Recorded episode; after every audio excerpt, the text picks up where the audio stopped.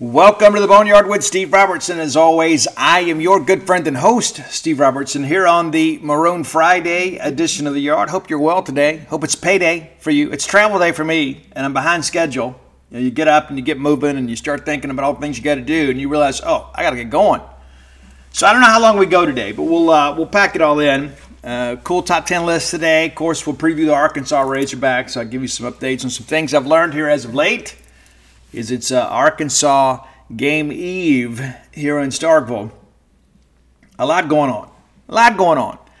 And, of course, the state picks up a new football commitment yesterday and a new baseball commitment. We'll talk about both in the final segment of the show. But, yeah, we got to get going, man. Got a lot going on. Got to get up to Arkansas. 11 a.m. kick. 11 a.m. kick for sure. Expecting a good crowd. I don't know how good it's going to be. I mean, the thing you think about, there's got to be a lot of pent-up demand. They haven't had a chance to see the Razorbacks in Fayetteville for over a month. There's a lot of people, I'm sure, have been looking forward to that. I mean, of course, it's not that big a drive down to Arlington, to go see those guys down there. But yeah, reality of it is there are a lot of people that just don't go to road games. There are a lot of people that don't go to 11 a.m. games. And so you kind of got to measure that, too, against the fact that they're 2-5. And so I think it'll be a good crowd. I think it'll be capacity? No, not for 11 a.m. If it had been, a 6 or 7 p.m. kick, yeah, I think it would have been packed out, even with a 2-5 record. I mean, I say packed out. I mean, it wouldn't be a capacity crowd, but it would have been, I think, a much better crowd for a night game. So I think in some respects we're kind of catching a break, getting an 11 a.m. kick on the road. Just maybe I'm wrong. But that's how I feel about it. So we'll see. So if you're on the fence about going, we'd love to have you. If not, we look forward to you supporting us from afar. Mississippi State needs to win this ballgame. Arkansas needs to win this ballgame. And staffers on both teams have come out this week and said, hey, this is a must-win situation. So somebody's going to get their first SEC win of the year tomorrow, and somebody's not. And somebody's really going to be really up against it when it comes to bowl eligibility. And, of course, you look at it, stage 3 and 3, they're 2-5. There's a little more desperation, you would think, on their side. But I think if you're Mississippi State, you look by this whole thing and you start thinking to yourself, how many more opportunities are we going to have to win a game on the road? Because we're going to have to earn bowl eligibility on the road. Of course, you look at our schedule and you say, that Southern Miss team doesn't look to be very good. Okay, so what are you counting besides that? So you go and play a 2-5 team. You got to find a way to win the game, and this is a fan base and a team that needs something good to happen. Now, I understand we are a little bit healthier. I do expect Woody Marks to travel, unless something changes today. How much he plays, I can't tell you. I know he wants to play. I know Woody Marks well enough to know he wants to be out there with his team. He loves the game of football. He understands what's at stake. I know he wants to play. If he's medically cleared, he's going to play. Is he 100%? No. And I don't know what he ever is because he plays so hard, right? DeMonte Russell is back. I understand that he's had a good week of practice, so we expect him to be back. Of course, we hadn't had him for a little bit, and so that will help, kind of getting him back. The Will Rogers situation, I expect Will to travel. I don't expect Will to play. And again, here we are, 24 hours away from kicking off. I don't think that's a surprise to anybody. And then I think it's a week-to-week deal from there. So, we'll see how things progress. But we're going to kind of outline the Arkansas Razorbacks and kind of take a look at the season, kind of what's going right, what's going wrong for them.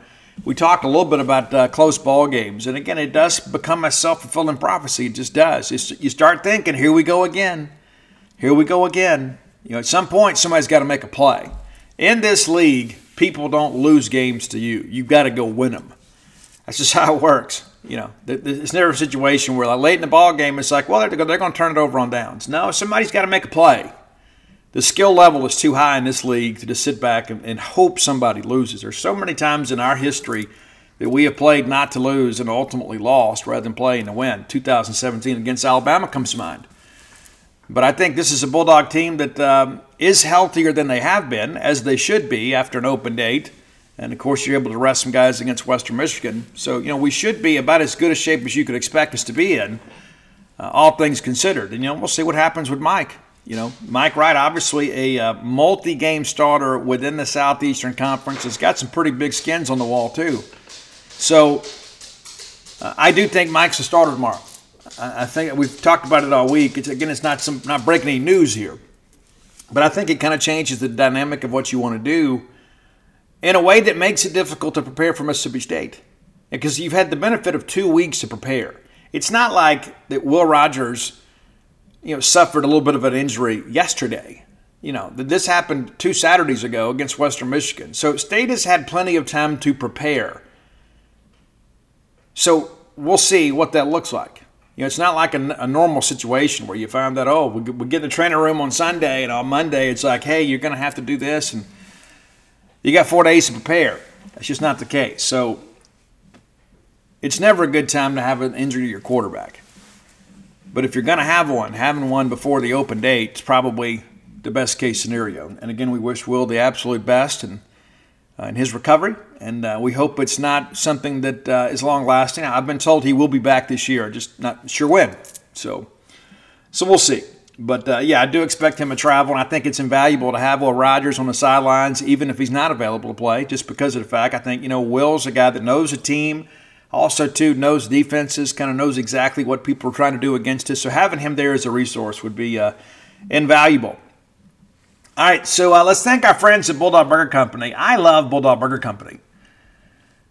And I loved them first, if we're going to be honest about it. I did. I loved them first. I was a customer long before they were a sponsor. But, man, I tell you what, it's been a great relationship. And really, really excited about kind of the future, you know. I mean, if you think Bulldog Burger Company is done kind of expanding their empire, I think you're probably kidding yourself a little bit. I mean, these 3 great locations right now, of course, Stark Vegas here on University Drive, Gloucester Street there in Tupelo, Lake Harbor Drive in the Ridge and Flowood area.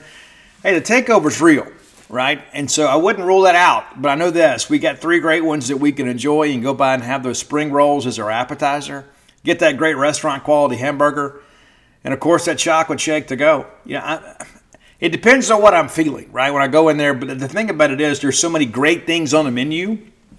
No matter what I'm craving or have a hankering for, I can get it satisfied at Bulldog Burger Company. It's not just about hamburgers, even though that's what they do best. You can go in there and have that BLT salad. I like it grilled. You may like it fried. We finally got that right, didn't we? I like those sloppy Joe sliders. I like the sweet heat chicken sandwich. There's a lot to like at Bulldog Burger Company. Go by and find your own favorites.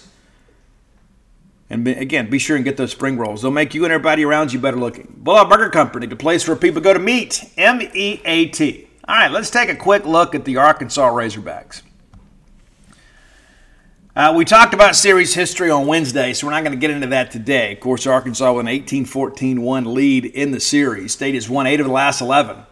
But looking at this year's 2023 Arkansas team, you know, if you recall, when we first started picking games and picking teams, I had Arkansas 6th in the West this year.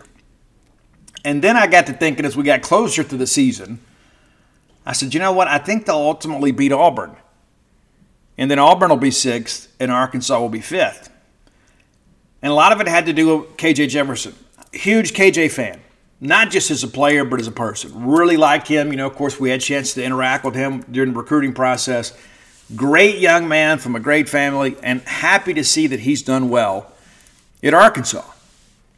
I think he fits what they want to do perfectly. And they talk about the offense is kind of built for him. I don't know if that's really been amplified the way maybe it should be. I know they're trying to kind of do some things around his skill set to make him get going. But we knew way back in the spring that this team would go as far as the very talented shoulders of KJ Jefferson could take them. We knew there was a rebuilt defense. Apparently, they've hit on some guys in the portal. This defense has been good this year. And then, in addition to that, we thought Rocket was going to be a big-time player and potentially challenge for the SEC Player of the Year type honors. He was a preseason All-American, and he's got 91 yards, I think, on 34 carries. And you hate that for a young man, especially in quote, the money year. To be less than 100%. He's not going to play this week. They phase out at least 2 to 4 more weeks. And I think if I'm his agent, I'm probably telling him we just need to shut this thing down. But you hate it for the young man. And it's really kind of changed the complexion of things. Even with Rocket, I thought they were going to be a bowl team, but not a Florida Bowl team. Now, without Rocket, you look at this and say, man, they played so well. Guys, you're 2-5, right? You've lost 5 games in a row. I don't care who you are, where you're from. Your record is what you are. How many times have we dealt with that ourselves? It's like, man, we played really good here. Man, wish we could have won that one, but we didn't. So how did we get to 2-5, Arkansas? Well, you open up with a win over Western Carolina against the Catamounts. You expected that one to be, kind of a walk in the park, and that's the game that Rocket gets injured in. And he hadn't been the same since. They win that game 56-13. And, it's like you can't tell anything about a team in a game like that. You just can't. But they won the game. They took care of business. And, again, the concern right out of the gate is about Rocket. And that has lingered throughout the season. The next week, they take on the Kent State Golden Flashes. You may recall we threw a no-hitter against them in baseball. This ball game was kind of weird. It's in Fayetteville, and again, it's the first game without Rocket. And you think, well, they should be able to just kind of line up even with vanilla offense and be able to win this game handily, but they didn't. Arkansas wins 28-6 in this game, and Kent State actually led early. But you look up there just before the half, it's a 14-6 game in Fayetteville, and people up there are thinking, what's going on with our offense? Are we really going to be that pedestrian without Rocket? They get it done, but it was not an impressive win. And you'd say, but Steve, it's Kent State. They're 1-6, guys. They're 1-6. Their only win on the season is to Central Connecticut State University. Did you know that Central Connecticut State University had a football team before I just told you that? Yeah, chances are you didn't. And you look at these numbers, too. It's ridiculous. Like this Kent State game, right? They lose to UCF 56-6, lose to Arkansas 28-6. They beat the Central Connecticut State. I guess that's the Demons. And then they lose to Fresno State, 53-10, Miami of Ohio, 23-3. These guys can't score.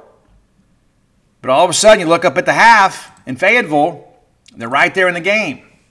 And I think in many respects, that may have been a harbinger of things to come.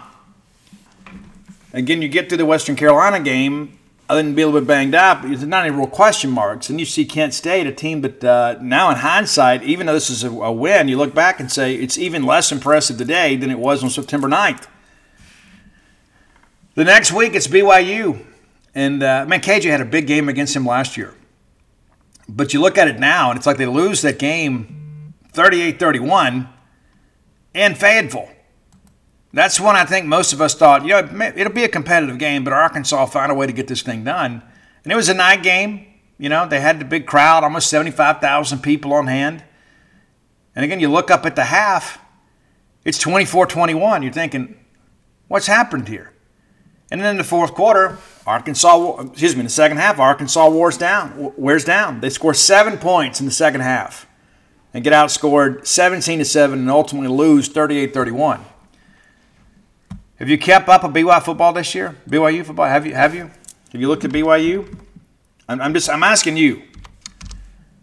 How many games have you watched of BYU this year?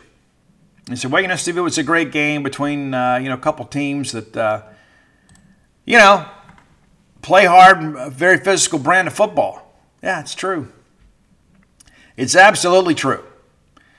You kept up with BYU football though? They're 4-2 right now. And you start working through this thing here. They opened up 3-0, including that win in Fayetteville, and ever since then it's kind of been hit or miss. They've lost 2 of the last 3. Lose at Kansas. They do beat Cincinnati. We won't go down that rabbit hole. And then they get beat pretty good by TCU. So kind of an average BYU team. And they go into Fayetteville and win.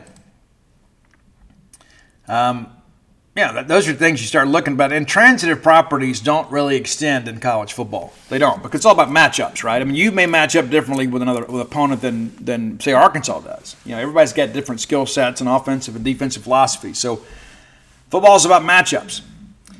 And for some reason, Sam Pittman likes a matchup against LSU. We've talked about that when it happens. For some reason, Sam gets these guys up to play, and they feel like they can beat LSU, and they have. And in the 3 years he's been there, they have. But every game has been very competitive.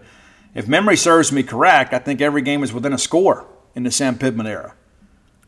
And it shouldn't be that way. I mean, let's just be honest about it. If you look at the Cadillac way that LSU recruits, LSU, and all due respect to Arkansas, despite their resources and Tyson Chicken and Walmart and all that good stuff, LSU should have a talent differential over Arkansas because of the way they recruit, period. But for some reason, Sam is able to kind of make this thing work. Again, it's about matchups. And I think a lot of it's because Arkansas and LSU do a lot of similar things. And I think Sam is like, you know what? I know what they want to do because we do some of the same concepts, and here's how we stop it. But for whatever reason, they do a good job there. It hadn't been really the case with A&M. They lose to A&M in Arlington again, and I thought Arkansas might be able to get them. I did. I thought they might be able to do it.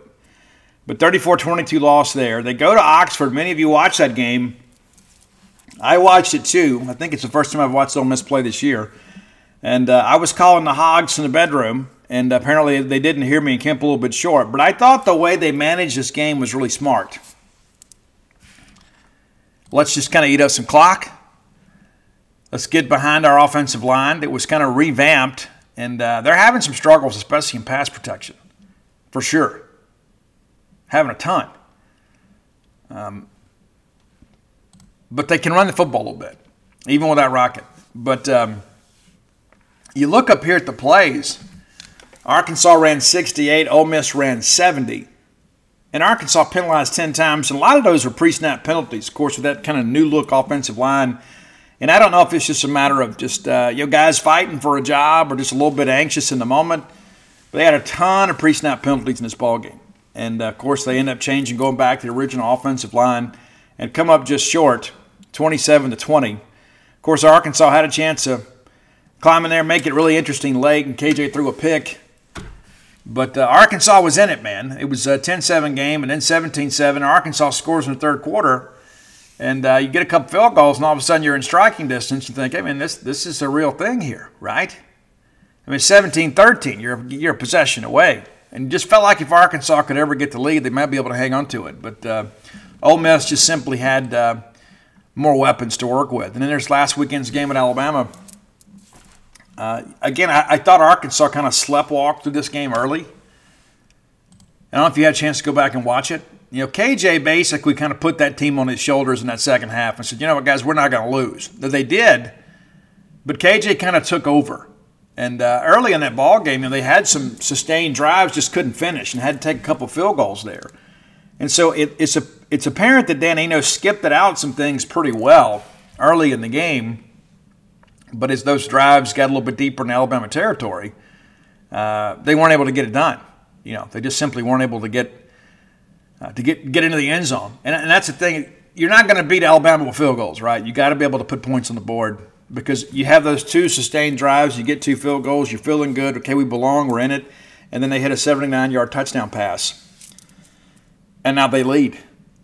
It's like everything you've done. Okay, we've got this great game plan. Everything is great, and I don't care who you are. There is going to be a little bit of a setback emotionally when that happens. And the next thing you know, you look up, it's 21-6. As well as you played in the first quarter, you played equally as bad in the second, and dug yourselves a hole that was almost insurmountable to dig out of. And of course, give Alabama some credit for taking points early in that third quarter to make it a 3-score game.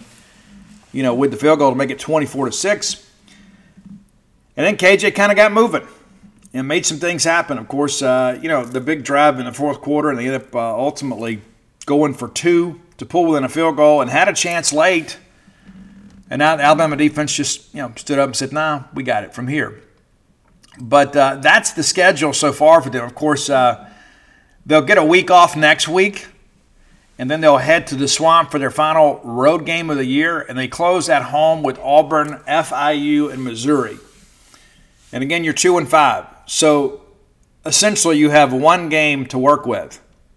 Bulldog fans, rodeo season is here. That's right, the Dixie National Rodeo get ready to roll, man. And I remember being a kid, that was like the biggest highlight for us. My grandmother would get us tickets every year, and me and my brother would wear our cowboy outfits. We'd put our boots on, have our chaps, our vest, and we'd go up there. And just in case one of the cowboys got a little bit scared to get on a horse or a bull, we were willing to do it.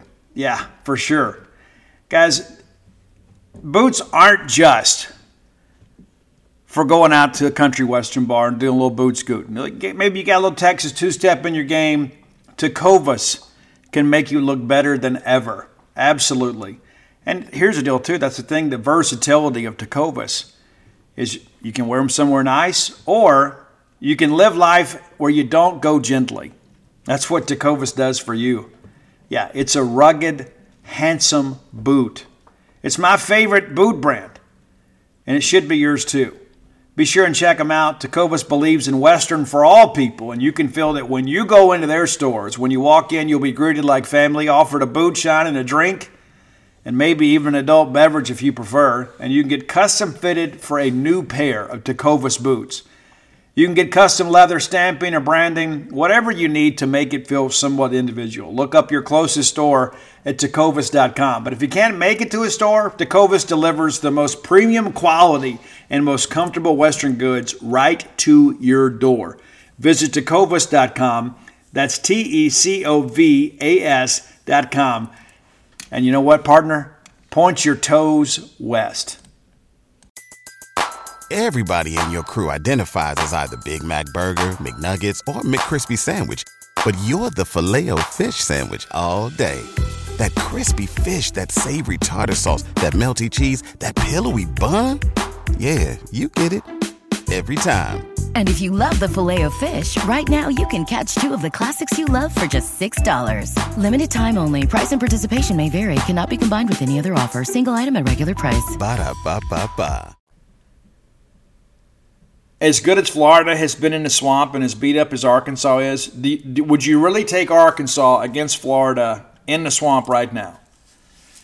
If you had to make a bet, I think you're taking the Gators.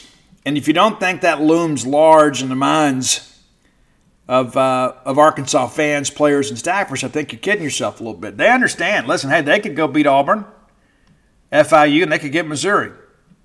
And as well as Missouri's playing right now, I don't know that you would take Arkansas. But I think you look at that trip to the swamp and you think, okay, well, we got one game of margin for error, and in 2 weeks we go to the swamp. That's probably a loss. So you can't look to absorb one here. So this is going to be their Super Bowl. And again, all week long, Sam Pittman and the guys have said, hey, listen, we're not going to back away from it.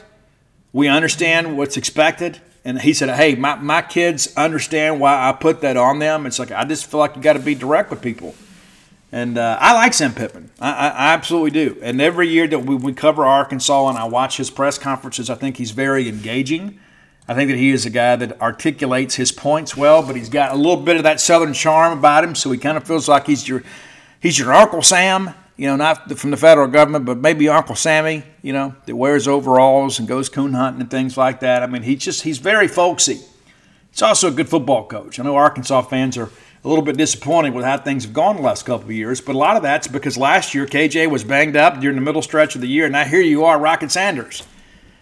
But this Arkansas defense played much, much better. Much, much better. So I'm interested to see kind of how we attack this group.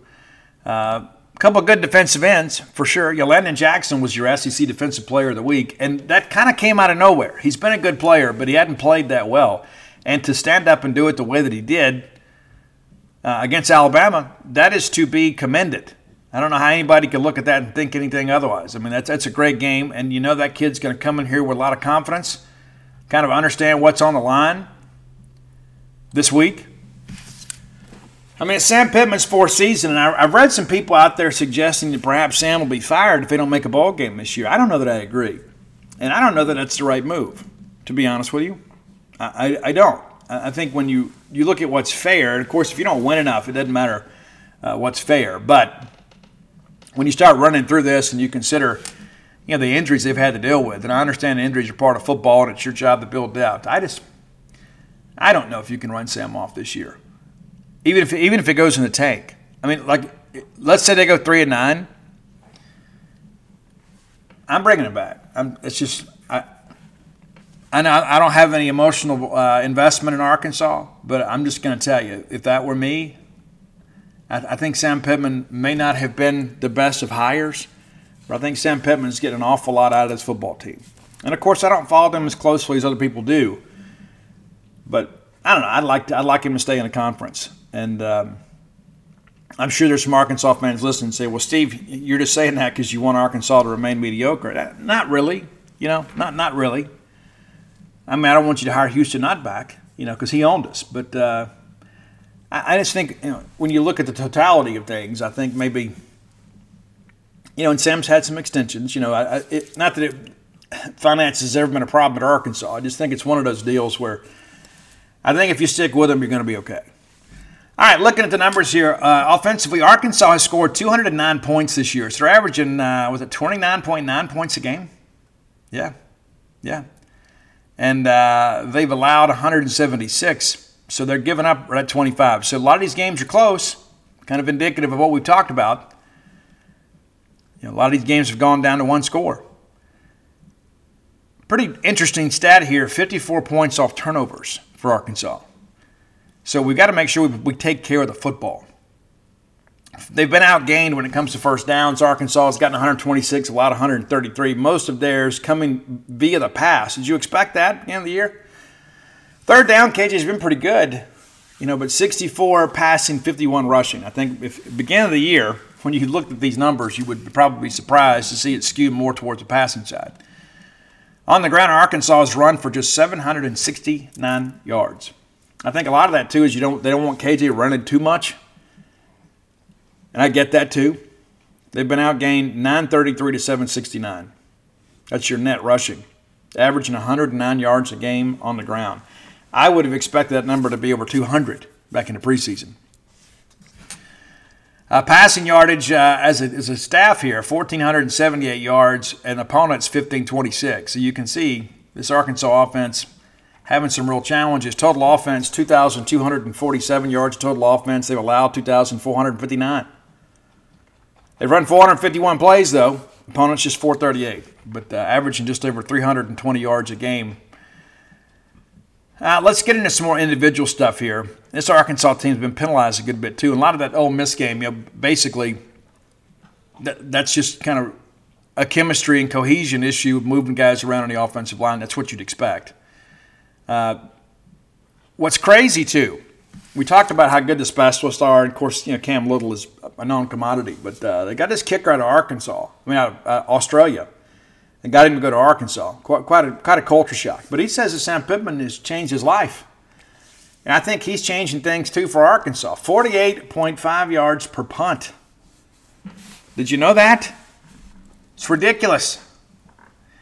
All right, sacks by Arkansas. They have rushed the passer and had 21 sacks on the year. They've allowed 27. And a handful of those came last week against Alabama. How about that?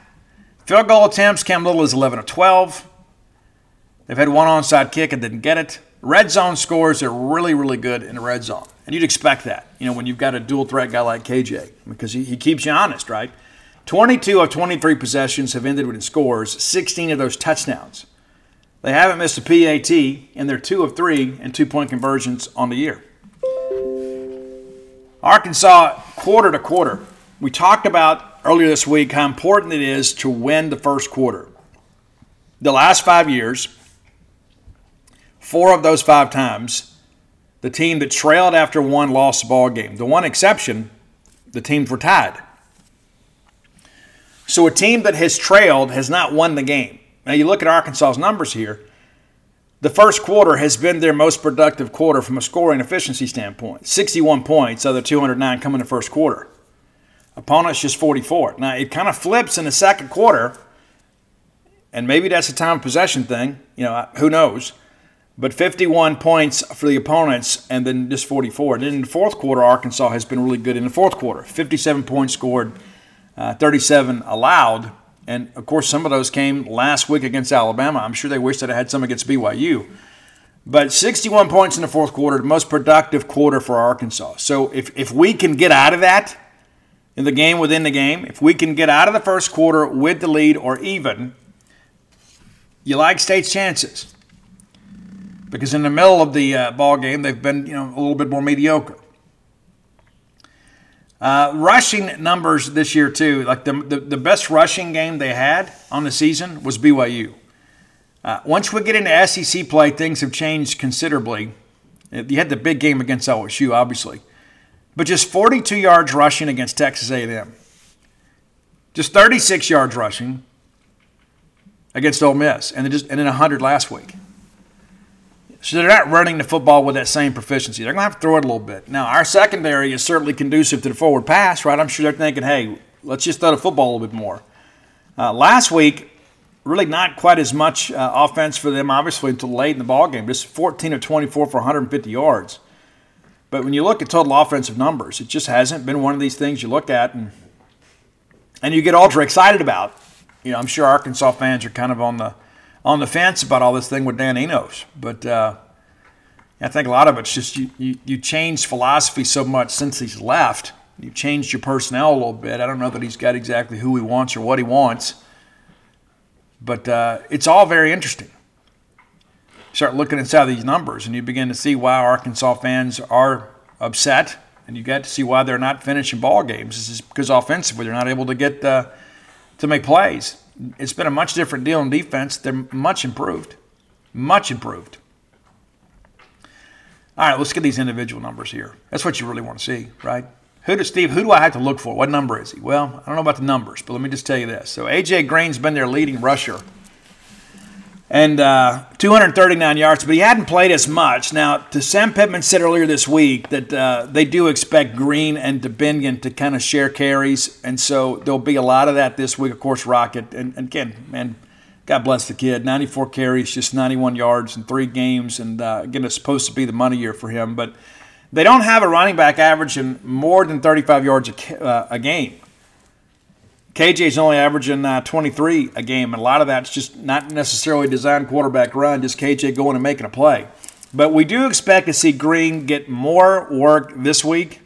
He has been the most explosive back. What's interesting, just 38 carries, and DeBinion has 65. And DeBinion's a guy that fights really hard in the red zone, so you'd expect him when they get down a little bit closer. He's probably a good companion back for KJ. But A.J. has been a little more explosive. And, of course, 1 carry for 55 yards for Green makes up nearly 25% of his production. So when you begin to add in the other 37 carries, the numbers aren't quite as good. But he does have some explosiveness that perhaps DeBinion doesn't. K.J. has thrown all but 2 passes this year. Jacoby Criswell had the other 2. But K.J., 124 of 188, 6 interceptions, 14 touchdowns. Averaging just over 207 yards through the air per game. Leading receiver has been Andrew Armstrong, 39 grabs on the year. There's really not anybody else even close. And he has 4 touchdowns, 485 yards of receiving. So, you start looking at this thing and you're thinking, hey, Florida International's coming up, and you got the potential to have a 1,000-yard receiver. And listen, I know they're a game ahead of us, but you start looking at that and you begin to realize, hey, you got some chance. Isaac Tesla is the guy that made some plays against Ole Miss, if I remember correctly, and he's got 19 catches, and then Luke Haas with 16, and he's only played in 5 games. So this Arkansas offense, in many respects, is just not really firing on all cylinders anywhere. Only 3 receivers with more than 10 catches on the year. Not what people expected. Isaiah Satania caught his first touchdown pass last week. He's also a kind of a nifty punt returner for them, and I do think special teams is going to matter in this ballgame. I suspect it's going to be a lot closer than many people expect. Maybe I'm wrong. Former LSU Tiger Dwight McLaughlin leads the team with 2 interceptions, returns 31 yards there. Hudson Clark, feel like a guy's been there forever, also has a pick. As a team, Arkansas has picked it off 7 times. And they've thrown 6. So +1 there for the Arkansas defense. Fumble returns, interesting. Arkansas's not putting the ball on the ground much. Arkansas has forced and recovered 4 fumbles on the season.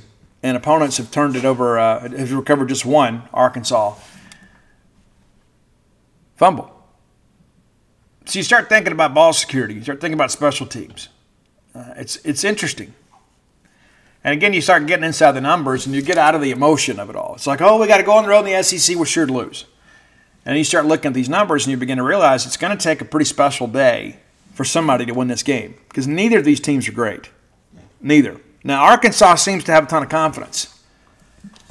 And Sam Pittman does a good job getting those guys to kind of hold the rope, if we talked about before. But we got a shot. We do. Now, Jaheim Thomas, very, very impressive. 69 tackles on the year, leads the team, 6.5 of those for loss, 3.5 sacks. Got a couple of pass breakups, quarterback hurries. They like to bring him on the blitz. He wears number 28. Chris Paul Jr. split in just 6 games, got 37 tackles. And Jaden Johnson also with 37. Landon Jackson had 11 tackles last week, which skyrocketed him up the leaderboard at Arkansas. He now has 30. And again, 11 of those just last week. So maybe kind of figuring some things out. And we talk about Hudson Clark, 28. But outside of that, it's just kind of been by committee. I mean, you know, you just haven't had the big breakout game. Eric Gregory is a guy that very talented player, plays on the interior, just 12 tackles so far. But a lot of times he's just trying to occupy, right? Trying to get in there, just kind of make a mess in the middle, let somebody else make a play. He is a guy that can get to the quarterback a little bit, and a lot of times just kind of making people uncomfortable. It's going to be interesting to see how we attack this. Do we do a bunch of sprint outs? There's a lot of RPO stuff. I don't think we let Mike sit back there in the pocket a lot. That's just my honest opinion. Do you remember former Mississippi State commitment Ladarius Bishop? Remember him? From Smackover High School, if memory serves me correct. Flipped to Arkansas. Played in 7 games. He's got 1 tackle. And so I don't know if we lost in that deal or not. I know that he was a guy that played for a while and got a little bit banged up, but not much is happening with him. Cam Little is an absolute stud. There's no question about that. And so I think, you know, the potential for kickoff returns is somewhat diminished. I just don't expect this Arkansas special teams group to give us a whole lot. And I think that's, you know, we have been really good this year, but I think their specialists are a little bit better, especially at punting. Not that we haven't been effective, but, you know, Fletcher seems like a guy that can flip the field. So I'll give you my pick later in the game, later in the show, but I just wanted to kind of outline kind of how they got to where they are and kind of explain some of the angst, the Arkansas fan base. And again, until you really get into it, you look at it and say, well, they're 2-5, man, but they're playing well. I think when you look inside the numbers, you realize this is a team where so many things are a struggle. There's just so much it's a struggle for Arkansas offensively. The defense has kind of kept them in some games and at times given them the short field. But offensively, they're a team that's just very, very inconsistent.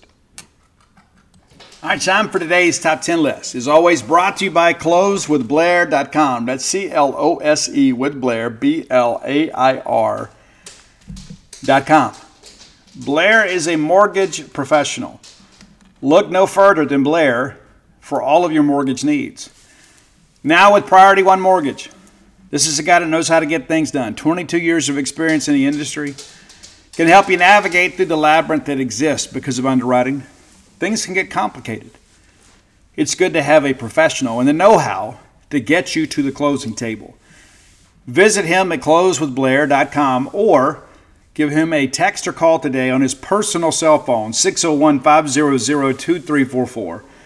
Again, that's 601-500-2344. And the main thing, too, guys, things are changing. You know, we mentioned the new law in Mississippi that enables a parent or older person, grandparent, whatever, to co-sign for a young person looking to get a head start in life. So that's a possibility for you, too. If you're considering doing that, Blair can help you with that. Again, that's closewithblair.com. All right, Steven hits us up and says, hey, Steve, how about your favorite horror movies? And here's my take on it. I wanted to make it music-related. We do have a couple of covers involved here. But it's some rock songs from some amazing films over the years. You ready for that? You good with that? Well, that's what we're going to do. And not all these are necessarily horror films, but they're just kind of scary. But they're films that we all love. All right, number 10 Way back from 1978, the original Halloween with Michael Myers, you know, that's a franchise that endures. It's Blue Oyster Cult's Don't Fear the Reaper. Number 10, anytime we can get some cowbell on the list, we should. And for all of you young bucks out there that say, Steve, I don't know what you're talking about, when we do the I Got a Fever and the only prescription is more cowbell, that's the SNL skit where they're pretending to be Blue Oyster Cult and recording Don't Fear the Reaper. Legendary. All right, number 9, a band that I love, I've seen multiple times. I think Gavin Rossdale was an underappreciated musical genius in many respects. He had a great song on the American Werewolf in Paris remake. And the movie itself was just kind of okay. But the great song Mouth from Bush was a part of that. It's the transformation scene. And anytime we can get Bush on the show, it's always good. All right, number 8. Kind of a hidden gem here, and I don't know that a lot of people would have this on their Pantera Top 10. I didn't, but man, this is a great track. It's actually from the motion picture soundtrack from The Crow with Brandon Lee, and God rest his soul, man. You know, those of you that haven't seen the movie, The Crow is fabulous, but Brandon Lee was shot and killed during the production of that movie. They thought that they had a blank in the gun. They didn't. He gets shot and dies. Of course, Brandon Lee, the son of Bruce Lee, arguably the greatest martial artist that's ever lived. It's a song from Pantera called The Badge. Be sure and check it out. I think you'll enjoy that one. Really true to the Pantera sound. Number 7, this is a cover because I don't like the original as much, even though it was kind of... you know, one of those songs in The Lost Boys that we all kind of thought, hey, this is super cool because you hear those angelic voices, you know, saying, cry, little sister. It was covered a few years back by a band called Seasons After, and their version of the song is much better than Gerald McMahon's. And all credit to Gerald for penning this great song. He just didn't have the pipes to maybe bring this thing out like Seasons After. So it's Cry, Little Sister, and again, a cover of the theme, I guess, theme song of The Lost Boys. One of the greatest movies of my generation, The Lost Boys. And I guess maybe in many respects, I am a lost boy. I don't know. Number 6, and listen, I brought this in because, number 1, it's Friday the 13th. But it's also Alice Cooper. Now, the song doesn't really hold up. At the time, it seemed so great. I think maybe it's because of the cinematography that was in the video, because they had like footage from the movie. But it was when Jason came back, and it's the song He's Back. I mean, it's kind of Alice Cooper doing some synth pop stuff. Again, it doesn't really hold up, but it's true to the movie itself. And the movie was amazing. It's one of the first rated R movies I was able to go to without any issue, right? As a young person. That used to be a big thing. You know, back in those days, I mean, they'd have somebody standing there watching at the door to make sure that teenagers didn't sneak into rated R movies. Nowadays, I mean, you can just get whatever you want on the internet. But Alice Cooper's He's Back, the man behind the mask, number 6. Number 5, a band that was, a lot of people expected some big things to happen with this band. It didn't really work out, but they did the entire motion picture soundtrack to Trick or Treat. That's a horror film that featured Gene Simmons and a cameo from Ozzy Osbourne. It's the band Fastway, and the title track, Trick or Treat. There's some really good rock on there. It's very 80s, right? It doesn't hold up in a lot of respects, but Fastway, again, a band that, you know, Pete Way, incredible. But maybe check that out. It's a band that I wanted to kind of put on the list today. Now, the top 4, all going to be bands you know, going to be songs you know, from movies you know. Number 4, from the Stephen King classic, Pet Sematary. And they're rebooting this for a new generation. I'm going to go see it. We'll see. We'll see. But it's the Ramones' Pet Sematary. They actually had 2 songs on that soundtrack. They also had Sheena Is a Punk Rocker. If you remember when Gage got ran over, the guy driving the van, that's what he was listening to. Sheena Is a Punk Rocker. But Pet Sematary, I Don't Want to Be Buried in a Pet Sematary. That's the theme song from that great movie, from the Ramones. Number 3, the Hellraiser series, man, that was one of those things too. Horror movies were huge when I was a teenager. Huge. You know, it's like, it seemed like every year we got a new Halloween or a Friday the 13th or a Nightmare on Elm Street or Hellraiser. And Motorhead and Hellraiser 3 sings the song Hellraiser on the motion picture soundtracks. There you go, Motorhead, getting a Lemmy reference, and again, God rest his soul. Our friends in Storage 24 recently played the Whiskey A Go-Go and opened for a band called Flaw, you may be somewhat familiar with. And Fred and the guys went out to California, played a show. Matter of fact, you go look at their social media, and it's kind of lighting up a little bit from people in California that got a chance to see Jackson, Mississippi's own Storage 24, and while they were there, they went and ate lunch at the Rainbow. And Fred even posted a picture of the statue of Lemmy, because Lemmy was a regular at the Rainbow. All right, number two, another cover song. It's actually a cover of an Alice Cooper track from the movie Shocker. If you've never seen Shocker, it's kind of a silly movie, and many horror films were. But basically, it's a guy that survives the electrocution of a death sentence and then becomes this supervillain. And they covered No More Mr. Nice Guy. And actually, I think as great as the original is, I think Megadeth's rendition of that song is really, really good. That's why it's number two on the list. Number one, though, because you know that 80s metal is near and dear to your good friend and host's heart. It's Dawkins' Dream Warriors, which was the theme song of Nightmare on Elm Street 3. Patricia Arquette was in the film. And had a chance to meet Don Dokken here before the world went crazy. And we talked a little bit about some of their history. And that's one of the things that he mentioned, is that a very young Patricia Arquette, before anybody even knew who she really was, kind of debuted in the Dream Warriors video. And kind of crazy to see how far things have come for her in her career. But Dream Warriors and that great guitar from George Lynch. Ultimately on that album, this song made the move from the motion picture soundtrack to the back for the Attack album, which is my favorite Dokken album of all time. I think from start to finish, it just holds up better than anything else they did. Nothing against Tooth and Nail, even though I think the production value on Tooth and Nail is a little bit basic. Of course, that was the second album from Dokken, and I don't think the record company threw enough money behind it. Production value got better, as did the songwriting on Under Lock and Key, but then Back for the Attack came, and from start to finish, it's absolutely phenomenal, starting with Kiss of Death, going all the way out to Mr. Scary. And Dream Warriors, of course, appears on that album. So that's your top 10 list. So, Stephen, thanks for the suggestion. As rock goes horror. And I know many of you these days, there's a band that I don't really like. And a lot of it's just because of the fact that, I don't know, it was interesting in the beginning. The band called Ice Nine Kills, like everything they do is based, they write songs on horror movies. And they did a little meet and greet here as of late. They've done their own kind of movie. They've got a huge following. It's not really my thing, even though I think the guys are especially talented. It's just the lyrical content just doesn't appeal to me. But they have built a career around writing rock songs and metal songs that are inspired by movies, whether it be the shower scene or anything like that. I mean, that's just kind of what they do. And it's a little bit hokey to me. But you may like it, so I just wanted to mention those guys as somebody when we're doing our Rock Goes Horror list.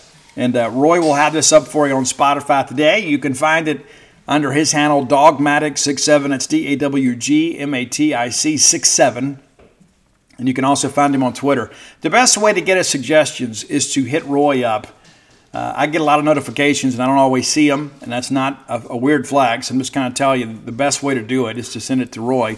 But you can find me on all forms of social media at Scout Steve R. And thanks so much for your support of the Top 10 list. Appreciate so many people that come up to me at book signings and appearances and say, hey, Steve, I love the Top 10 list. I've got other people that say, I always fast forward through them, I'm not a music guy. That's cool, too. My feelings aren't hurt, but I think it's one of the things that makes us a little bit different. And so appreciate, again, your support of the Top 10 list low these many years. All right, next segment of the show brought to you by Campus Book Mart, a Starkvillian institution. Campus Book Mart's been around forever and a day, man. You know that Miss Kathy Brown went to some horror films in her day. You know it. And now she's arguably the best buyer when it comes to Mississippi State merchandise in the country. The most extensive selection of Mississippi State merchandise, only available at Campus Book Mart. Next time you're in town, go by and see their smiling faces. Neatly positioned on the backside of campus, you take that turn off 182 at the Trooper Station, follow it on around, it winds up right there on the left-hand side just before you get to campus is Campus Book Barn. Go in and find some things to outfit your family, your home, your pet, your RV, your office, whatever you need. They can help you find anything Mississippi State related. If you can't make it to town, visit them on the World Wide Web at campusbookmart.net. And by being a loyal Boneyard listener, we'll give you a phrase that pays. That's BSR, which stands for Beautiful Steve Robertson. And that gets you free shipping on all orders over $75. Any order less than $75, absolutely incomplete. Again, that's campusbookmart.net, promo code BSR. All right, let's take a look. It's a limited schedule in the Southeastern Conference this week. So I'll give you my picks. I think it's going to be a very entertaining weekend of college football in many respects. All right, so, of course, Mississippi State and Arkansas, we are the long 11 a.m. game. We will be on ESPN. There are some tickets still available if you're on the fence about going. Again, I don't know what to expect from that crowd. I do think it'll be bigger than the average 11 a.m. game. I don't think it'll be anywhere close to what you normally see, you know, in an afternoon or a night game at Razorback Stadium. I think some of that, too, I think some people are just kind of getting ready for basketball. But State and Arkansas, I saw an opening point spread of like 9.5, and now it's down to around 6. So some money coming in on the Bulldogs. And I don't necessarily understand why, but I do think State covers. I think we're going to have a tough time winning. I'm actually picking Arkansas to win, and it pains me to say that because I do think this is a winnable game for us. I just think when you look at the fact that, number one, State has had so many issues on both sides of the football, Arkansas is much better and more complete on defense, and I think defense is what ultimately wins this game. I think special teams are really good for both teams. I would give Arkansas a slight nod in that respect. And so when you start breaking everything down and you factor in that State's likely starting Mike Wright at quarterback, nothing against Mike, but it's almost like week one, right? You got to go back and you got to figure some things out. Now, the good thing is Mike is not a newcomer to starting games in the Southeastern Conference. So I do expect a really close game. And again, I think State's capable of winning this thing. I'm certainly hoping State wins the game. I just really struggle to think when you begin to break down how even these two teams are and the fact that defense and special teams kind of favors them. I think State's going to need probably a non-offensive touchdown to win this game, whether it be a pick six or a scoop and score. I think you're going to need the defense to help in many respects, and that has been a real challenge. And offensively, State has gotten better. And then all of a sudden, you look up, and now Will Rogers is banged up. And so while I'm hopeful, I'm just not optimistic. All right, Tennessee at Alabama. I just don't know what to think about this Alabama team. And, again, I thought Tennessee would be the second-best team in the East. They are. I thought they'd still be better. You know, and Alabama, again, every week we just say, Alabama this and Alabama that. They just keep finding a way to win. They're not winning with many style points. And, of course, after what happened last year with Hendon Hooker, the big drive late in the ball game to beat Alabama, you know that Nick Saban and those guys really want it because they never lose to Tennessee. But here they are. And they're going to Tuscaloosa. And I think this Alabama offense at times is very pedestrian. I don't think they have the offensive skill they ordinarily have. And Milroe, of course, is kind of making some plays when it breaks down and becomes backyard football. I do think Tennessee has the athletes to run with Alabama on defense. But I think this is going to be a very competitive game. I like Alabama to win. I'm even taking Alabama to cover. I just think that Milton, with Nick Saban and his staff kind of disguising some coverages, I think they'll be able to bait him into some mistakes. And Milton, of course, not Hendon Hooker, and nor is it fair to expect him to be, but I think ultimately he struggles in this game. He may look up and feel completely different later that afternoon, but I think that's probably going to be the case that Alabama wins this game and probably doesn't have a lot of anxiety there in the second half. South Carolina at Missouri. Now, I don't know what to think about the South Carolina team, but I did say when we lost to them that was going to be one we looked back and said, you know what, that's a loss we shouldn't have had. And they're 2-4, and this loss gets kind of worse by the day. You know, it was a competitive game with Florida last week at Williams-Brice, and Florida makes a play late. Graham Mertz with a nice touchdown throw late to give Florida the win, 41-39. But this South Carolina defense, it's just not very good. I mean, you start working through this, and again, you go all the way back to week one. They give up 31 to North Carolina. They gave up 21 to Furman. 24 to Georgia, and Georgia just didn't really play that well. State scores 30 on them. Tennessee 41, Florida 41. I think this Missouri offense with Cook under center is kind of finding itself. And I think in the end, being at home and then being the more complete team with a lot of confidence. I mean, Missouri's got juice right now. I mean, the big win in Lexington last week, I mean, if you weren't believing on Missouri then, you should be now. They've made me a believer, and yes, their schedule has been somewhat pedestrian, but how do you overlook that loud win against Kansas State and then, again, the media darling Kentucky? I think South Carolina's in trouble. I don't think South Carolina can stop Missouri. I think Spencer Rattler can make some plays. I think Missouri takes this game and continues to have a big year. Ole Miss at Auburn, this is the Freeze Bowl. I think this actually helps us. And you say, but Steve, what are you talking about? I remember Jackie Sherrill said years ago that you can't coach emotionally week after week after week after week.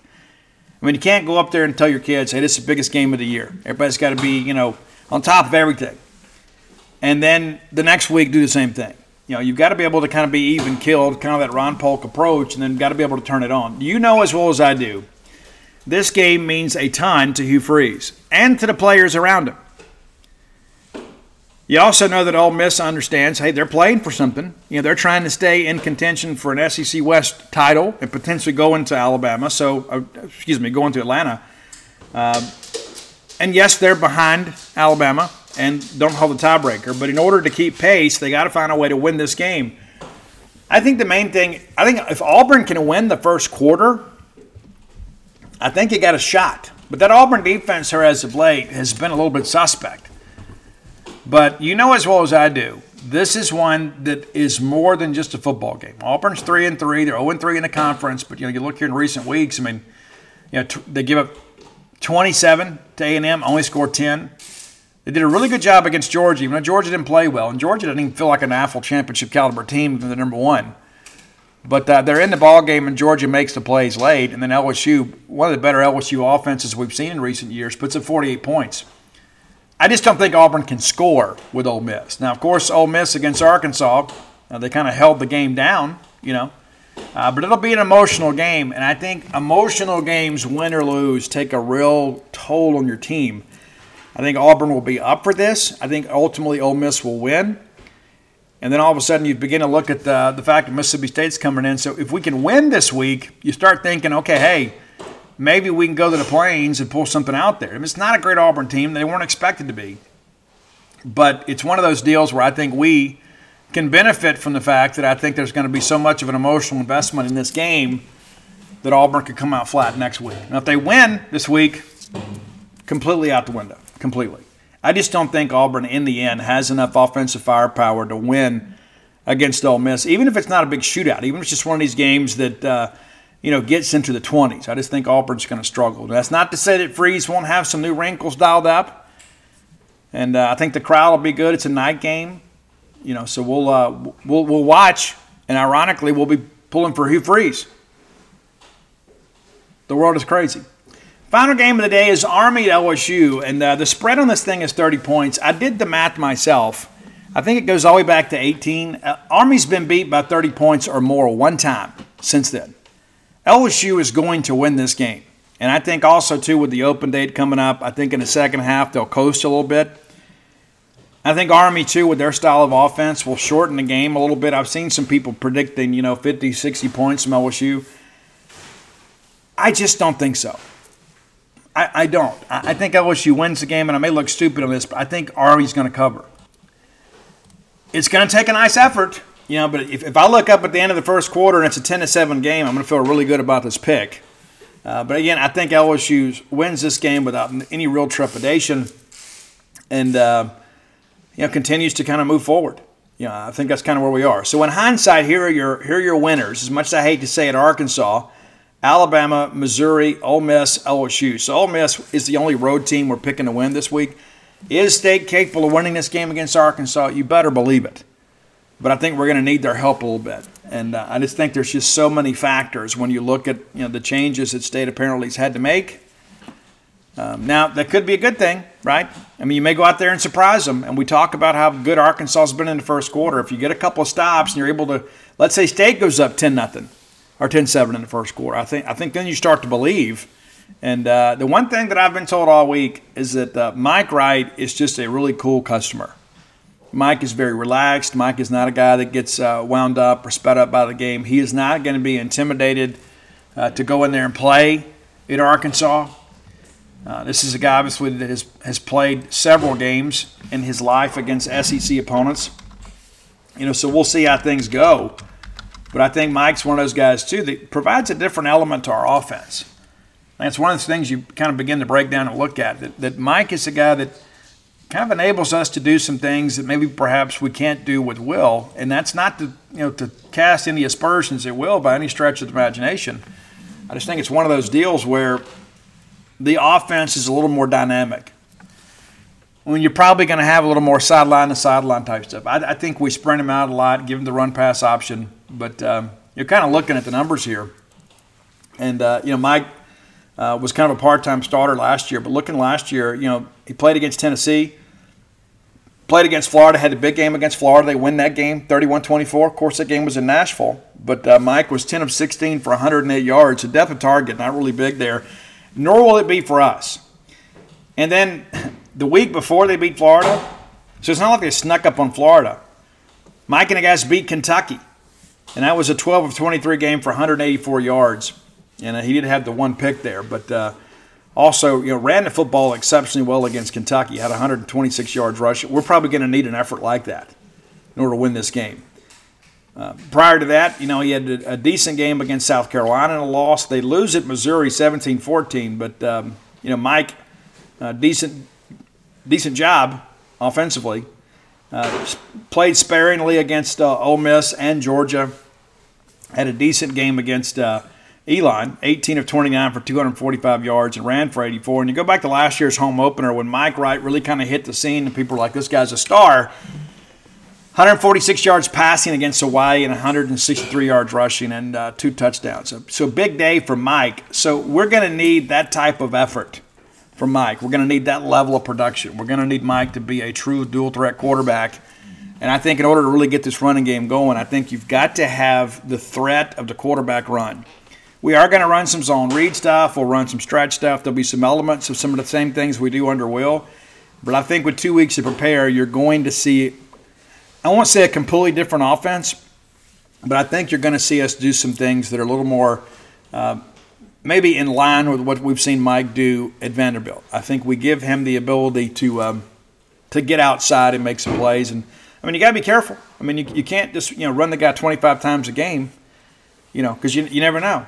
Is Will back next week? I don't think so, but you run the risk of getting Mike banged up this week, and then if Will's not ready to go next week, you really put yourself behind the eight ball. So you got to go win the game, but you also got to manage the season. So you can't go out there and call plays recklessly and just kind of put Mike in harm's way. Now, he's a competitor, but I'd like to see Mike get out of bounds rather than fight for additional yardage and take on those big linebackers getting downhill on him when they get to the sideline. So we will see how things progress, but I fully expect Mike to be under center.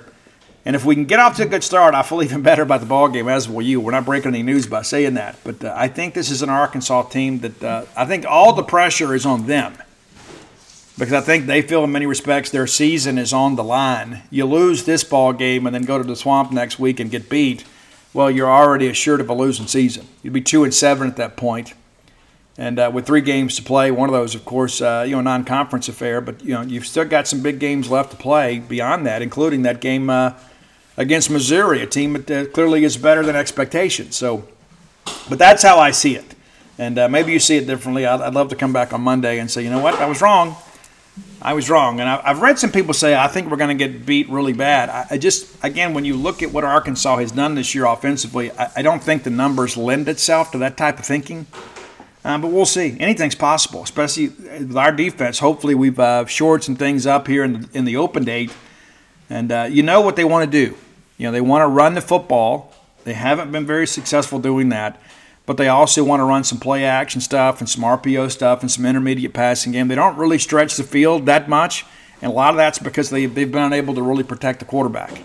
And I think, you know, their pass rush has improved here in recent weeks. It was great last year, but I think having a more mobile quarterback neutralizes some of that. And I think at the end of the day, it may boil down to which quarterback can make the best plays improvising when things break down. Will it be KJ? Will it be Mike Wright? We're about to find out. All right, final segment of the show brought to you by the Stark Vegas Clubhouse. And we're already starting to get some inquiries about this. As I've shared many times, how many times do you travel with family and everybody's got to get multiple hotel rooms, and then the cost of all that is just absolutely ridiculous. What if you could rent a really, really nice place, a super nice place where everybody could stay together? You could have your meals together. You could cook. You could order out. You could stock the fridge with your own beer instead of having to go down to a lobby somewhere and pay $7 a beer and have other people kind of, jumping into your conversation. You can pick the games you want to watch, right?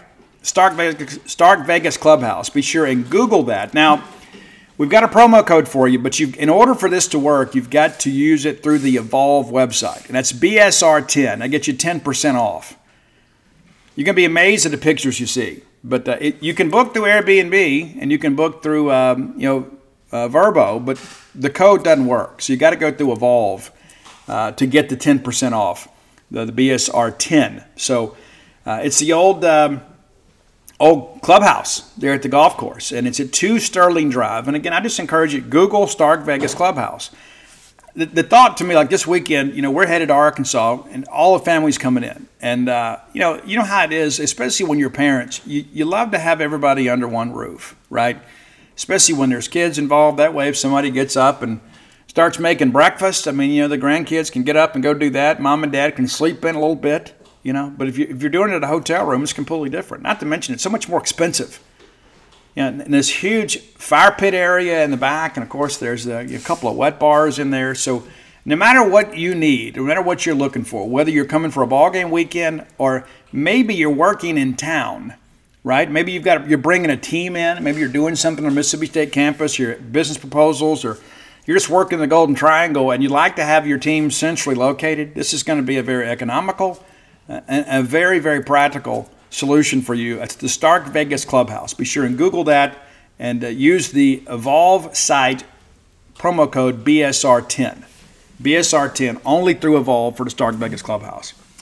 All right, so let's jump on board here. The new Mississippi State commitment, we picked it up yesterday. Ashawn Shepherd, originally from Brandon High School, now by way of East Mississippi Community College. Been hearing that he was on the verge of committing now for about 2 weeks, and then just Wednesday I was told that he might just wait and do it on his official visit. I think he was kind of encouraged. It's like, hey, if you know, listen, let's kind of help us get some juice here. And he decided to go ahead and make the move, and knows Will Rogers, calls Will Rogers his guy. Looking through the offer list here, and, covered this with him yesterday just to be sure. But, of course, Mississippi State, Jacksonville State, McNeese State, Nicholls State, Southern Miss, UAB, West Virginia, Western Kentucky. West Virginia always mining the Mississippi Junior College ranks. So just the 2 Power 5 offers there. What I would say about Ashawn is that he is a piece, right? When you look at what we're losing on the defensive line this year, you're going to have some depth. You're going to have to bring in some guys that can compete to settle too deep depth chart. And State's going to probably sign about a dozen or more junior college or transfer portal players here in the next couple months. And so I've read some mixed reviews about Ashawn Shepherd from some of our fans, many of which have never seen him play. But I do like the get. I do think it's important to kind of get something going here, to kind of get the ball rolling here, and also it enables you to kind of build up some a sense of urgency with some of the other players that you're recruiting. Now, we're going to bring in some other guys. Of course, one of his teammates, Sean Washington, signed with Georgia. We do think LSU is probably the leader, but they're both expected to visit Mississippi State the weekend of December the 8th. Of course, Tyler Woodard, currently committed to Mississippi State, expected to come in that same weekend. I think that's going to be a big JUCO weekend for us. Got some guys coming in on the first and some guys coming in that second weekend. But we're kind of navigating through this, learning new names as we go. And there will be more noonings, and we're getting them every day. It seems like every time I turn around, I'm getting a text or a call from somebody within the network and saying, hey, I just want to let you know, I just added a Mississippi State offer to this particular profile. We compare some notes, and we try to produce some as bones over on the site. It gives us an idea of who we should interview. And so Ashawn Shepherd's a guy that we've been aware of for some time. Now he's part of the team. You know, now we get ready to kind of move forward, and got a couple of years of eligibility left, and he'll come join the Bulldog roster and tells me he can't wait to be a Bulldog.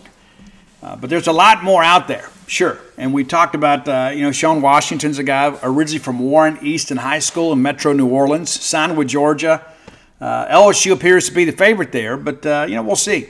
You know, supposedly he's going to come on this official visit with Tyler Woodard and Ashawn, and we'll see how things go. But there will be some new names emerge. A lot of people have said, Steve, why are we going to junior college ranks when we can use the portal? Well, I think there's a couple reasons why. Number one, this year you've seen a few more D1 bounce backs in the JUCO for one reason or another. There is some talent there. Is there the same level of talent there was before the portal? No, I don't agree with that. I do think there are some really good players, and apparently the University of Georgia does as well, because we're offering many of the same players they are. LSU has offered some guys in the junior college ranks too. So I think part of it is, number one, and we've had some great success in the past with junior college players, but it's been a mixed bag. And I think because of the fact this year you need some guys that can come in, guys that maybe you've known for a while, like a guy like Ashawn Shepherd. He's a guy that State recruited out of high school. He just ultimately had to take the junior college route.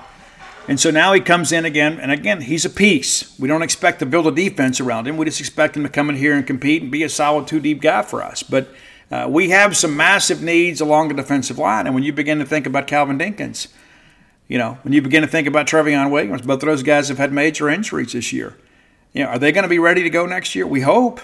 We hope. And you're going to have to be careful with them in the spring, But you got to have some guys to help you get through spring practice and hopefully provide some depth. And we're going to need some difference makers too. We're not just in this business to go out there and try to find backup. We've got to find guys and come in here and make a difference in our program. Jaden Cromartie's going to be gone next year. Nathan Pickering's going to be gone next year. DeMonte Russell has a COVID year available, and perhaps he'll use it, But when you start working through all of this, you begin to realize that defensive front for the Bulldogs, it's got a lot of veteran players this year, is going to be pretty thin next year. And the guys that you had hoped that were going to be your two-deepers this year and your starters next year, a couple of those guys are hurt. So, yes, it makes perfect sense for us to do this. And a lot of people say, let's go get guys in the portal. Well, I think you got to use every resource you have. You'll get the best possible players you have. And you look at our batting average on the portal, especially this year, hasn't been very good. For every Makai Polk, there's probably 5 or 6 other guys that just kind of make a nominal contribution to the program. And so whether it's a missed evaluation, whether it's, the player himself is just not picking it up, I don't know, but I know that you're going to see more junior college names in the weeks to come. And then when the portal window opens after the season is over, we're going to be very active in that market too. I think when it's all said and done, State will have, 13, 14 players, either from the junior college ranks or the NCAA transfer portal. I think that's what you should go ahead and expect for. And I share that, and we've talked about that multiple times on the show. With the schedule we have next year and the roster attrition we're going to have, just through graduation in and of itself is enough to say we've got to go out and get some older players so we can be competitive next year. And you start looking to this in the totality of the situation.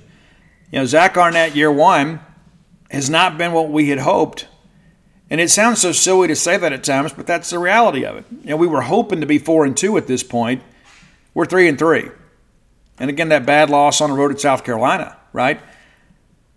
But it's more about how we played. But when you begin to think about, okay, let's say we go, let's say we get to 6-6, let's say we get to 7-5, and then next year against a very challenging schedule, let's say you don't get bowl eligible. I think if you're Arnett, then you're really in trouble. There are a lot of people already kind of calling for his head 6 games into his tenure, which I think is way too premature. But when you begin to think about what you're facing next year, you've got to make some personnel decisions that enable you to be more competitive. You can't have back-to-back mediocre bad years and expect to hang around. I think we all see it for what it is. you know, one thing that I'd said at the beginning of the year, I expected us to have a really good year this year. And I remember people are like, oh, I'm thinking 6-6, 7-5. And I said back then, I said, if we go 6-6 and 7-5 without a major injury, then we probably have hired the wrong guy.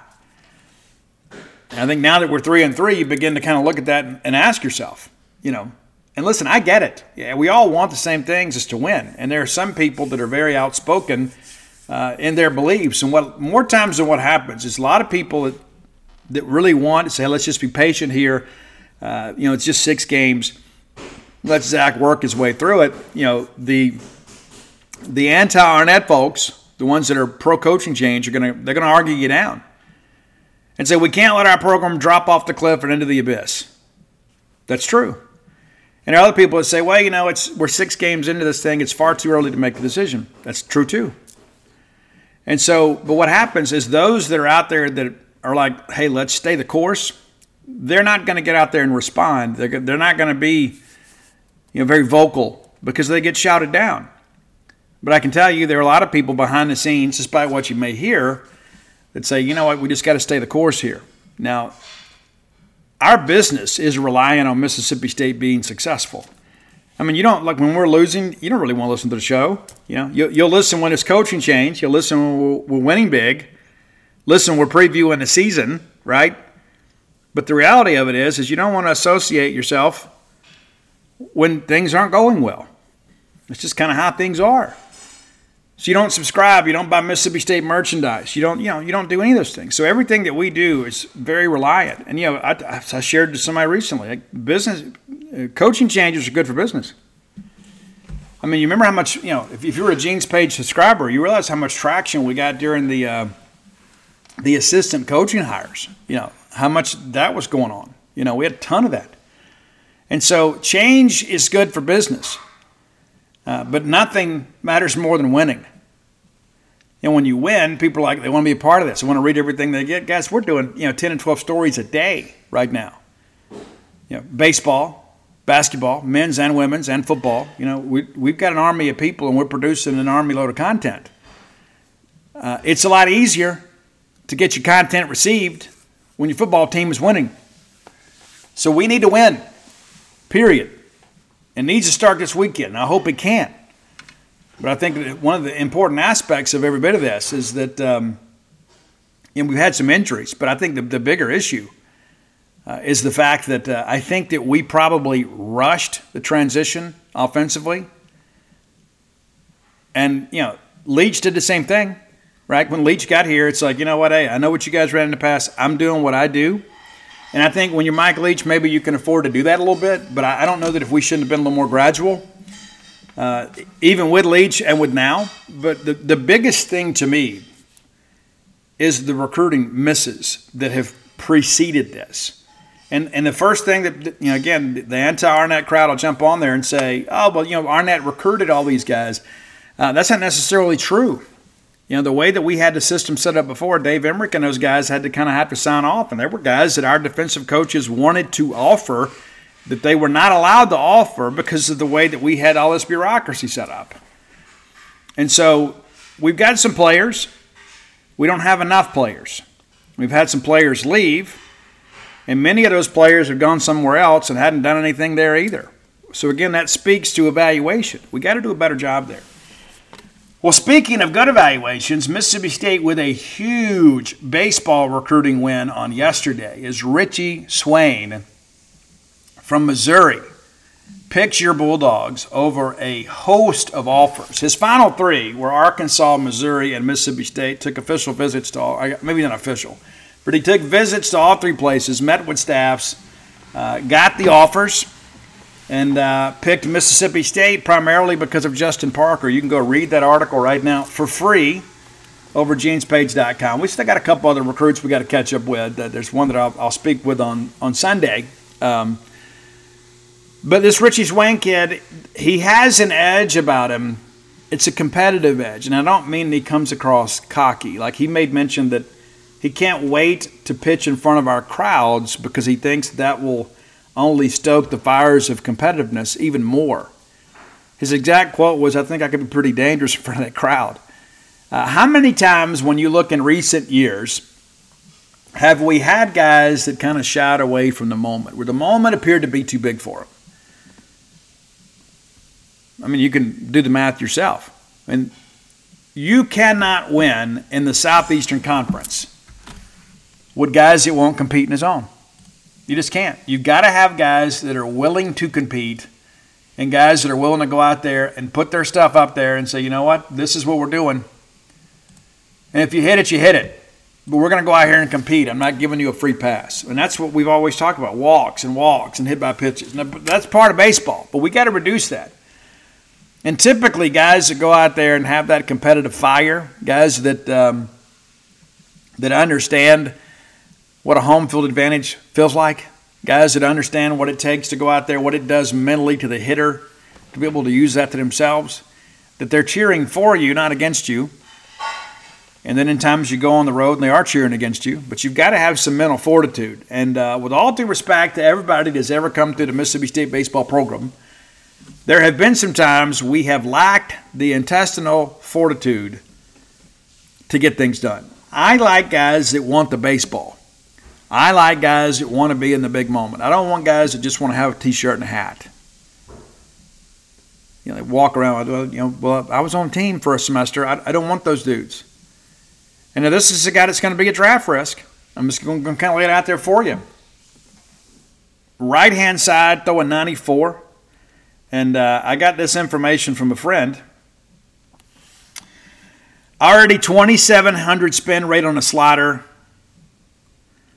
Could easily be a 3,000 RPM slider in time when he's throwing 95, 96. You got to go sign these guys. You do.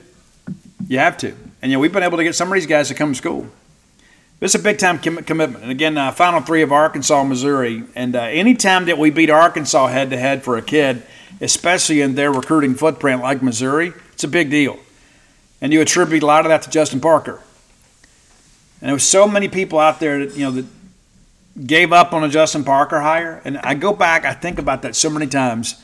I had some people telling me he just didn't think this year was the right year to make a move. And then all the unrest at South Carolina, where they were going to leave, go to Miami. Parker wasn't interested in going to Miami, but there's all this stuff going on in the backdrop.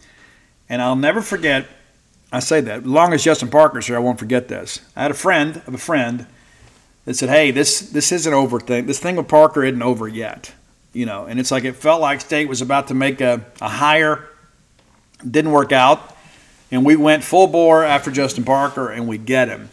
And every time that I interview these kids that are coming here to pitch, whether it be transfers or whether it be high school players, whatever, the first thing that they mention is just Justin Parker. It just does things a little bit differently. That he's really big into physical development. He is a guy that wants to recruit players that have a certain level of mental toughness, and that he is a guy that just really wants to go get war horses and ride them to Omaha rather than just, hey, let's go get a developmental kid. And there's a developmental piece with every baseball player and every student athlete that ever makes the jump from high school to college. But I think when you start getting guys that are getting pro potential and pro scouts are beginning to show them some interest, I think those are the kids you got to go get.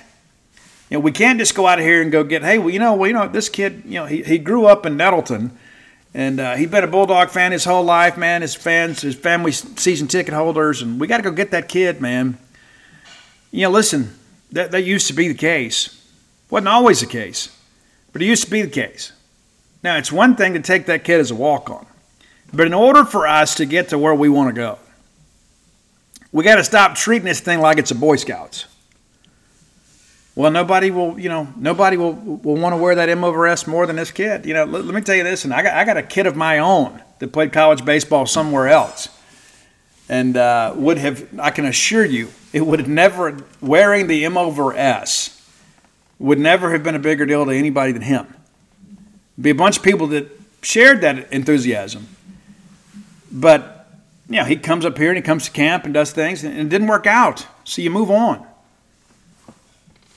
So we can't recruit like we did years ago where, there's this Donner's kid, and we're just going to let him walk on, and where he'll get to wear the uniform. I don't want those kids either. I don't. And I know that may hurt some feelings. I don't want them. I don't want anybody to be able to buy their way onto our baseball team. Because with the roster limits these days, I think everybody that's going to compete, everybody that is in that uniform has to be able to compete and make this team better, period. You can't say, okay, well, this is the, you know, we're going to just go with these 20 guys, and the rest of these guys, we'll just fill these things out, and, you know, maybe they'll make a donation to the NIL. No, that's not going to work. And you guys know I'm envious of LSU. I am. We should be what they are. And they've out-recruited us, and in many respects, they've put us an infrastructure together that is superior to ours. We have the better stadium. It's not close. They had got some very rabid fans, too, and again, a lot of them only show up when it's a big ball game weekend. We beat them in that respect. But the way that they recruit, you know, they're willing to go out there and fence back and forth with major league teams, and Lamonis has been willing to do that a little more than some other coaches in our past have. But, you know, we've got to fill our roster with war daddies in every aspect. And I think this is Richie Swain thing is a big, big step in that direction. This is a caliber of pitchers that Justin Parker is going after and winning. And you go beat Dave Van Horn head-to-head for a kid that actually lives closer to Fayetteville than he does to Starkville, that's a big deal. It is. All right, let's get ready to get out of here. Another update, too. When the Bottom Falls will be finished production November 9th. They will ship to Madison. I will sign them. They will then go to you. So we're less than 30 days out now from it being in your mailbox. It's been frustrating, and again, things beyond your control. But it's my name on the book, so people contact me. You know, so that's the information. If you haven't ordered, you can go ahead and order now. You know when it's going to be here. I know some people ordered like as soon as the book got finished, and so I appreciate your patience and your support. But When the Bottom Falls will be officially released here in just a few weeks in the month of November. And looking forward to it. Looking forward to reading your reviews. And, of course, I've been doing a lot of recovery-related speaking engagements, and we'll do a bunch more as we get into the holiday season. Hopefully I can make it to December 10th. If I live long enough to make it to December 10th, I'll be clean and sober 32 years. And so I feel like I've learned a few things along the way that I could share with other people. While you're at that website, whenthebottomfalls.com, you can order all my sports books there, Flim Flam, Alpha Dog, Stark Villains, and Dog Pile. And that's a great Christmas gift. I know many of you, well, Steve, I got Flim Flam. And it's what's always interesting to me. People say, hey, I got your book. Well, which one? Oh, I didn't know you wrote but one. No, I've written 6 now. So you can get caught up there and would certainly appreciate that. I know there's some Bulldog fans in your life that don't have Dog Pile that would love to have it. I think every Bulldog fan deserves to have a copy of Dog Pile. We won the NAFL championship, and you've got an actual documentation of the event as it happened.